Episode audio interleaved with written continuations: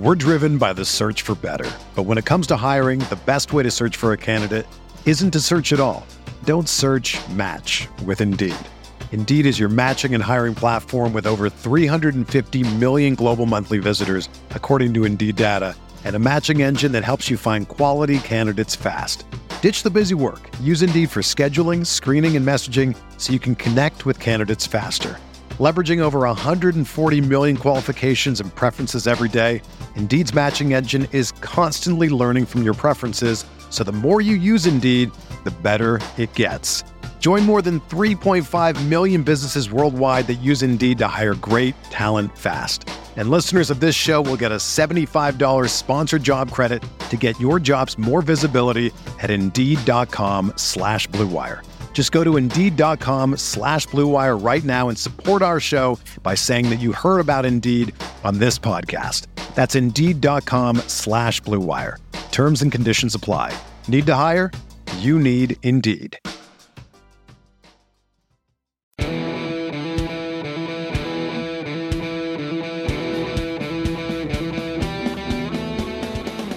Welcome back, everyone, to another Welcome to the J episode. I'm your host, Jehan Staniga, aka 12, aka Canadian Red Bull. Make sure to like and subscribe to the Field of 68 Media Network. You can get content such as this. I'm representing the Jays today. Other guys represent their alma maters as well. So make sure to like, subscribe, share with your friends. A lot of good stuff happening at the network right now. Got a very special guest for our 18th episode of the third season of the Welcome to the J podcast.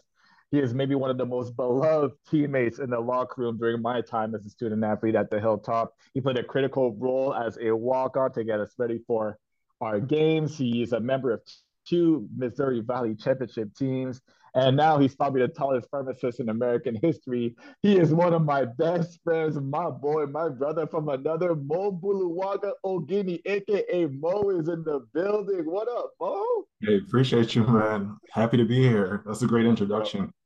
Hey, it's a long time coming. I've been meaning to get you on the podcast here for 3 years, basically. We finally got it done. So obviously you were studying and stuff for your for pharmacy school. I didn't want to bother you in the middle of that. And once your career started getting going, I didn't want to bother you in the middle of that.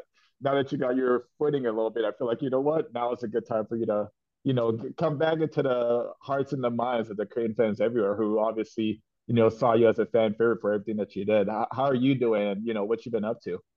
I'm good. Like you said, I finished pharmacy school about a year and a half ago. So really just starting the career off. I'm finishing up a postdoc out here in Boston. So just working on that at a pharmaceutical company on their medical team. And life is good, man. So happy to be here. Excited to talk.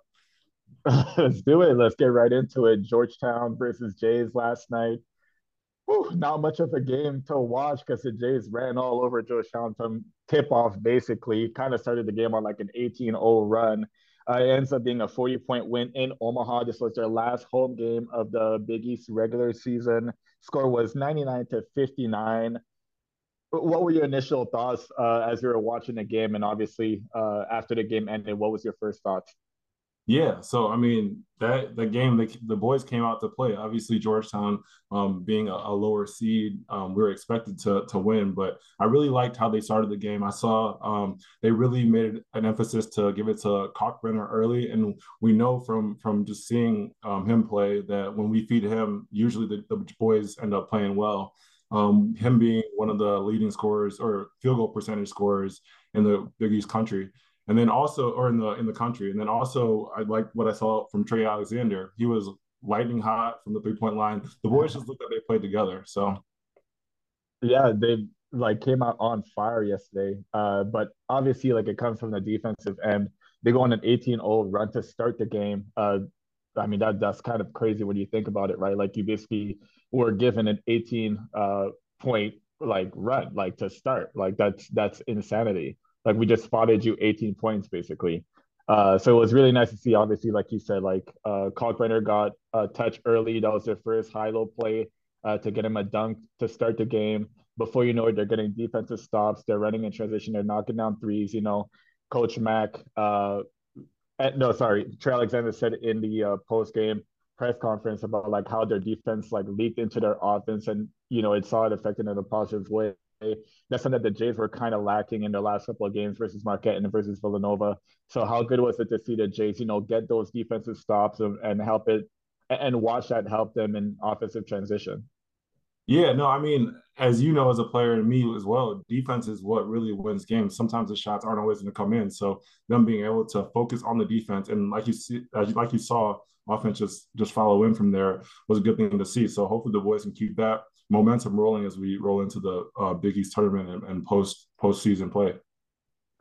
Shout out to Rob Anderson for this following stat. I saw that on Twitter last night. Trey Alexander joined Ethan Rogge, Kyle Corver, Mitch Balick as the only other Jays to have two or more 7 3-point made games in a season. Like, that is just about as good company as you could find there. Those are three of the top shooters to ever play at Creighton. Last year, you know, Trey Alexander's 3-point shooting percentage wasn't all that. It was something that he said that he definitely worked on in the offseason. How cool is it to see that, like, such a young player, such a dynamic player? We saw how important he was down the stretch for the Jays last year in the Big East tournament and also in the NCAA tournament. Kind of had to switch his role a little bit with playing alongside R2 more this year. He figured out that he's going to need to learn how to catch and shoot the ball at a high level, and he's certainly shown out throughout the year. He's definitely been the most improved three-point shooter on the Jays roster. How cool is it to see, like, such a young player go from understanding what he needs to get better, working on that every single day in the summer, and then seeing it translate, and then now he's in the lore of, like, creating grades as far as shooting is concerned. No, I mean, what you just said goes to show it. I mean, as a young player, your job is to work on those summers and get better, and you can definitely see that he's put in that work. Talent takes you so far, but he's actually been able to add his talent to development. So you can see that he's thrown in that role last year, and even this year he's doing even better as far as three-point percentages look. So I think that it's great, like you said, good company, and hopefully they can keep it rolling. They definitely have to keep it rolling because it's not going to get any easier from here. Literally, you know, like you said, your first team was at Georgetown, is at the bottom of the rankings in the Big East Conference. They're having a really rough go of it. You don't really want to beat a horse while they're down, but it's just Georgetown's quality is not quite the quality of team that the Jays are going to be facing moving forward, especially in the Big East tournament or in the NCAA tournament. But at the same time, like, doesn't it feel like it's a really good feeling to see the Jays just go out and hit an opponent with 1, 2, 3 combo punches and just not let go of the gas pedal, so to speak? So how cool was it to see that as well? Yeah, I mean, it's March 2nd right now, so this is the most important time of the year. So I think that having these games where everybody gets a touch and everybody's feeling comfortable in what their role is and what they need to be doing is only going to help them down the stretch. So I think it was great. And then we got one more with DePaul and then head to New York City.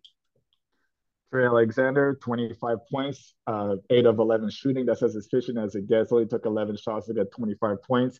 We have your fellow St. Lunatic, Ryan Kalkbrenner, who added 16 points.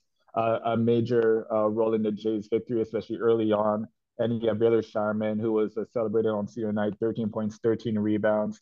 We saw the bench guys who were able to come in and play significant minutes. You know, Sharif Mitchell had a nice little highlight play down the stretch, little spin move with a lefty layup.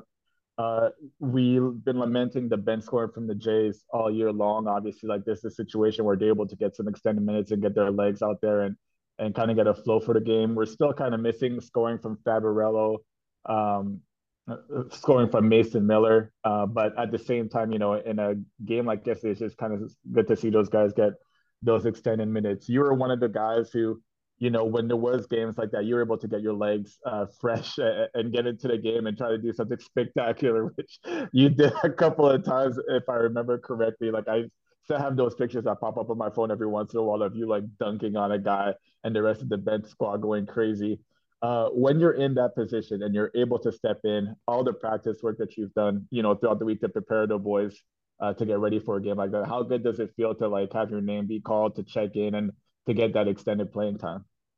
Yeah, I mean, that's kind of the things you work for and the things you live for. So, I mean, for me, it was very exciting, and you just want to go out there and perform the best you can. So, yeah, being able to contribute to the team and then have your teammates cheer you on is no better feeling. So, bro, Mo, you almost tore the rib down. I forgot who it was.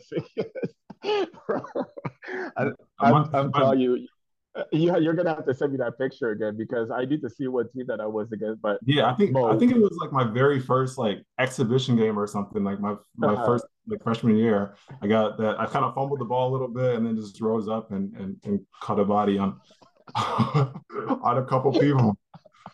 Understatement of the year, caught a body. You guys need to go back and find that picture. Tag me in it on Twitter or whatever.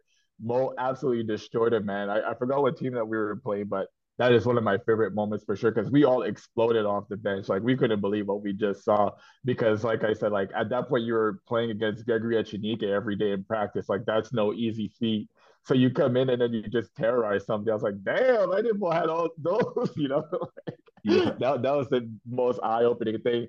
Mo Loki being like one of the best athletes that we've ever had on squad, and you guys don't even know it. That's the craziest part. All right, we're going to look forward a little bit to the Big East tournament. Most likely the Jays are going to end up in that 4-5 seed, which means that they're most likely going to be playing UConn in the first round, or yeah, I guess technically second round since there's going to be the play-in game before that. You were able to be in stores not too long ago to watch a Creighton-UConn game, a game that the Jays lost in stores. They were able to beat UConn in Omaha. So this might be a little bit too much of an early preview because some things might shake up one way or another and those two don't face each other. But if they were to face each other, Mo, you haven't been able to see UConn live. What was your impression of that game? What did you see from when the Jays lost? And can you contrast that to the stuff that they did well when they beat them in Omaha? Yeah, I think that for the Jays to be successful against UConn, it really just starts on the defensive end, like we mentioned. From the game that I went to and at UConn, their big man really had a great game. So I think that shutting him down and then working at the guards too, the Jays will be successful. So I think the defensive end holding UConn to as few points as they can. We know UConn's a talented team, but Creighton can also bring it as well. So if that matchup does happen, I think the Jays have something to show. We're driven by the search for better. But when it comes to hiring, the best way to search for a candidate isn't to search at all. Don't search, match with Indeed. Indeed is your matching and hiring platform with over 350 million global monthly visitors, according to Indeed data, and a matching engine that helps you find quality candidates fast.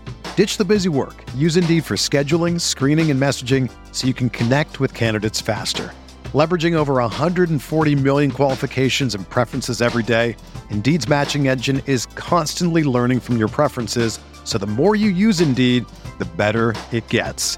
Join more than 3.5 million businesses worldwide that use Indeed to hire great talent fast. And listeners of this show will get a $75 sponsored job credit to get your jobs more visibility at Indeed.com/Blue Wire. Just go to Indeed.com/Blue Wire right now and support our show by saying that you heard about Indeed on this podcast. That's Indeed.com/Blue Wire.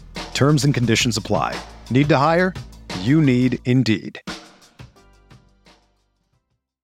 Where the Jays have really struggled on the defensive end, and you mentioned Sanogo just now, the UConn big, who was able to be successful against Kalkbrenner. Both times was more doing it away from the basket in pick and pop situations.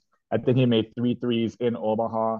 We saw it last week with Dixon, the big man from Villanova, who had a career night, made like 4 threes in the first half, ended up with 5 or 6 threes, if I remember correctly. Any pick and pop five has given the Jays trouble. And, you are a guy that had to cover that position. Talk to me about like the difficulties of a guy like Ryan Kalkbrenner having to deal with fives that are able to pick and pop, knock down threes at a regular pace, and that kind of gets the whole Jays defense like off balance, so to speak. We saw it against Xavier last year with Nunji, who was able to step out and help Xavier come back from a big second half deficit to win in Omaha last year. So talk to me about like that position, how difficult it is to play defensively, and why it's been such a challenge for a guy like Kalkbrenner. Yeah, I mean, it forces you to pretty much be a guard as far as at the big man level. So if you're not expecting to play out there, or you're not expecting somebody to shoot on a day in, out basis, then it's kind of difficult. But I think that having repetition and understanding the scouting report really will change the mentality for the Jays. I think that understanding who the shooters are can help our defense But as far as like me and as far as playing that position, I think that it really just comes down to being able to understand that if a guy does get by you, you got your teammates to be able to help you out, and just understanding your lateral movement and quickness. Yeah, that's kind of been the biggest struggle for the Jays, is that like Kalkbrenner gets a little iffy once he gets out there. He might fall for a pump fake, and there's not really the same way that Kalkbrenner is such a great help defender. The Jays haven't really figured out to be able to help him when bigs are attacking him off the dribble. We saw that Dixon got to the rack pretty easily in that Villanova game, and that was where, you know, the Jays really faltered defensively. I trust that Mac has obviously seen that example a few times this year, and I trust that they're going to make some sort of adjustment. I'm excited to see, you know, how they're going to figure out to play pick and pop fives, but that's kind of been Jay's Achilles heel, so to speak, defensively this year. It's something that they certainly have to address and pay attention to moving forward, because again, the NCAA tournament, you know how it is. It's very fickle. Like it's one bad matchup and you're out of there. Like you and I both know that for sure. So it's something that the Jays are definitely going to have to, you know, pay attention to and get better at for sure. We saw yesterday something that I've been, you know, amused to see all year long, is the sort of friendship and relationship of Ryan Nembhard and Trey Alexander kind of blossom onto the court. Trey Alexander in that post-game conference again gave R2 a bunch of love as far as the one guy that he knows will always be able to find him, that's always looking for him. We saw R2 with the confidence that he showed in Trey, especially yesterday, just dapping him up extra hard after all of those threes, because he's the one that gave him that assist. How important is it for the Jays backcourt moving forward for them to play really, really well down the stretch, especially with, you know, not so much bench production as we have and the extended minutes that those guys are going to have to play? Yeah, I mean, it's vital. I mean, the chemistry that those guys have, as you know, and being in a locker room, it goes deeper than on the court. I think that really helps to produce how well you do produce on the court. So we need all those guys to step up, making threes, making those plays, making the extra passes. Those little things string into wins. So I think it's very important. So Mo, I need to get at you a little bit too, because I'm not realizing that you were at that UConn game in stores, the Jays lost. You were at the Providence game in Providence, double overtime, okay. The Jays lost. So I think we're seeing a pattern here.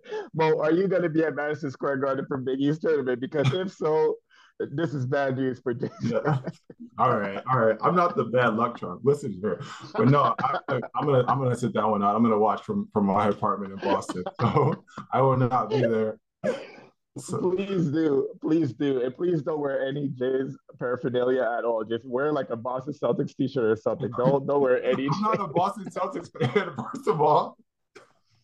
And I'm not superstitious, but yeah, no, the Jays will be fine. And I'm not the bad luck charm, but you're right. The two games I did go to, they did unfortunately lose. So. Hey, it's coincidence. I guess that's what we're going to have to call it now. If you end up going to Madison Square Garden and we lose, it's not going to be coincidence anymore. I'm just going to stick the entire Jays Nation on you, bro. Like, no lie, because you're costing us some wins here that we definitely could have had. But that Providence game, though, I definitely want to talk to you about that. I know it's a little bit – it was a couple of weeks ago, but how crazy was that to be in the building in that environment in a double overtime game that the Jays narrowly lost? I think they just kind of lost or didn't have enough legs to really finish the game after – some guys play like up to 50 minutes. So how was that environment? How cool was it to be in the building that day? Yeah, I mean, as you know, like that, the energy, I guess they don't call it the Dunkin'. I forget what the new name is, but the energy in that yeah, arena, Dunkin' Donut. I still call it Dunkin' Donut. All right, we'll call it the Dunkin' Donut arena, but the energy is unmatched. I mean, their student section really shows up and the fans are really into it, similar to how we have in Omaha. So that was a matchup for sure. And then Creighton and Providence always have a good rivalry going. So, I mean, going to double overtime, it was coming down to the wire. I remember Ryan Nembhard made some go-to baskets at the end of the game, if I remember correctly. And then overtime, we had a few chances to win, and it just didn't fall our way. But that's kind of the games you want to see, and that's the story of the Big East. I think that going into Madison Square, those games, I wouldn't be surprised if we had a lot of overtime games. Games will come down to the wire just because of the talent the Big East brings. There's so much talent in the Big East. It's definitely one of the better conferences in the nation for sure. And I agree with you there that there's going to be a ton of close games. Like, you shouldn't be tuning into a Big East tournament at any time expecting blowout wins left, right, and center. That's just not going to happen. Not even in the first rounds, not even in the play-in rounds. Like, you're going to find some upsets. I remember my year playing in the Big East, Nova was #1, and they lost to Seton Hall right away. Like, that was, like, the very first game of that Thursday morning, right?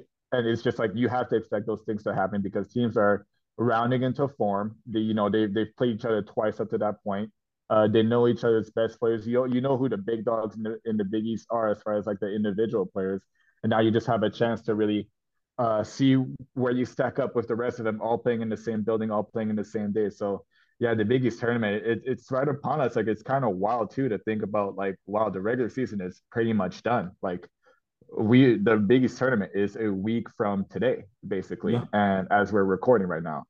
So, yeah, it's very important for the Jays not only to be rounding into form, but for every team who's participating to be rounding into form, because if you're not ready to play, like, you're gone. You might as well pack your bags and go home. To finish the Big East regular season, the Jays go into Chicago, which was your old neck of the woods, to face DePaul. DePaul, again, is not a team that's been doing particularly well this season. They're 9-21 right now. Again, like, they played Georgetown, not the greatest competition. They're about to play DePaul. You can't sleep on any team in the Big East, but I don't think it's a far stretch to say that that's a game that the Jays definitely are expected to win. What do the Jays have to do as far as maintaining concentration to make sure that they don't let this one slip away and they don't go into the Big East tournament with, bad habits? Yeah, I mean, as we saw yesterday, I think that they can just follow suit with what they did yesterday. I think that when you're up by a lot of points, it's easy to play down to the competition or play down to the scoreboard. But I think Mac does a good job of making sure that we kind of stay focused and keep those small habits. So similar to with the DePaul game, just kind of keeping our habits, keeping what we need to do and focusing on what helps us to win. So, yeah, this is definitely going to be another one of those. Like, I'm looking at the ESPN matchup predictor right now. The Jays have an 87.8% chance to win going into Saturday on the road. Like, that's great odds for the Jays, but at the same time, it's very easy to be lackadaisical and allow something like that to go to your head and not mentally be ready for the game. You're right in the fact that Mac always has them ready, or he always tries to, like, reboot the system, so to speak, so that the Jays don't go into that game, think too highly of themselves and aren't concentrated on doing what needs to get done. I think what I really want to see out of that game is just an extension of what we saw against Georgetown. Be who you're supposed to beat and beat them handily, especially in a tough environment like in Chicago.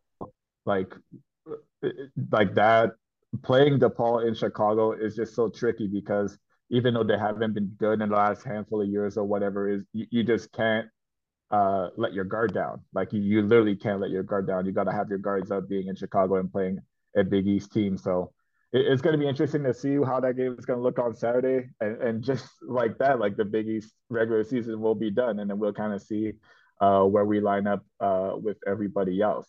Mo, I want to know a little bit more about your basketball career as far as what were some of your favorite, like, road trips, places to play, places that you got to see and visit and the cities that you got to play in. What were some of your favorite memories in a Blue Jays uniform? Yeah, I would say one of my favorite memories, the first thing that comes to mind, would actually be a home game that we had. I think it was my freshman year, because I remember Twan was still on the team, against Long Beach State, where you get that buzzer beater and everybody stormed the court. So that was like a bracket buster game, I think, if I remember correctly. Yeah, do they even do bracket buster anymore? I'm not even sure. I don't think so. I don't think they do, which they should, because it would kind of give you a little bit of a heads up kind of for the March. But yeah, that's one of my really favorite ones. That first comes to mind. I'm trying to think what else. I mean, the transition from the Valley to the Big East, because I did 2 years in the Valley and then 2 years in the Big East, was nice because you got to see all new cities. So that was nice to just travel around and do that. So I would say maybe winning Valley twice in your home city. Like, I thought for sure that was going to be true. That we were down at the Hyatt. This is very true. But yeah, I thought that was going to be one of the first things you said, because I don't know about you, but if go ahead, sorry. No, go ahead. I was going to say, like, if I could win a championship in Ottawa, bro, I'd be lit. Like, I'd be going crazy. So you winning a championship downtown St. Louis, like, I felt like it doesn't really get much better than that. No, yeah. I mean, I was fortunate that we had a very winning team for all the 4 years I was there. So Creighton has kept a good basketball tradition. And as you got the flag behind you. So those memories are kind of coming back. It's just so long ago, man. Like, it's 2023. says 2013. Yeah. So it's just like, yeah, it's nice to reminisce with you.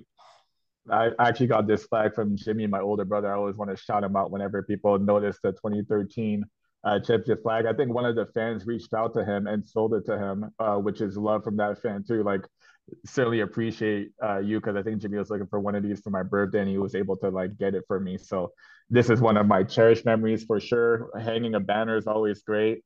We have that representation in the Championship Center as well as CHI Health Center. So yeah, those memories, like you want to hold on to us for as much as you can, because before you know it, we're old farts now, bro. I don't know if you know it. Your boy's about to be 32 this summer. Yeah, bro. I got a dirty 30 coming this year, which is crazy. So yeah, we're getting up there. But I mean, like you said, those memories in the locker room, bro, like that time at Creighton, I'm sure that like you feel the same way, and we can talk to any of our other teammates. Like you really like, you hold on to those, because it's like there's no other time like that. So Creighton's a special place.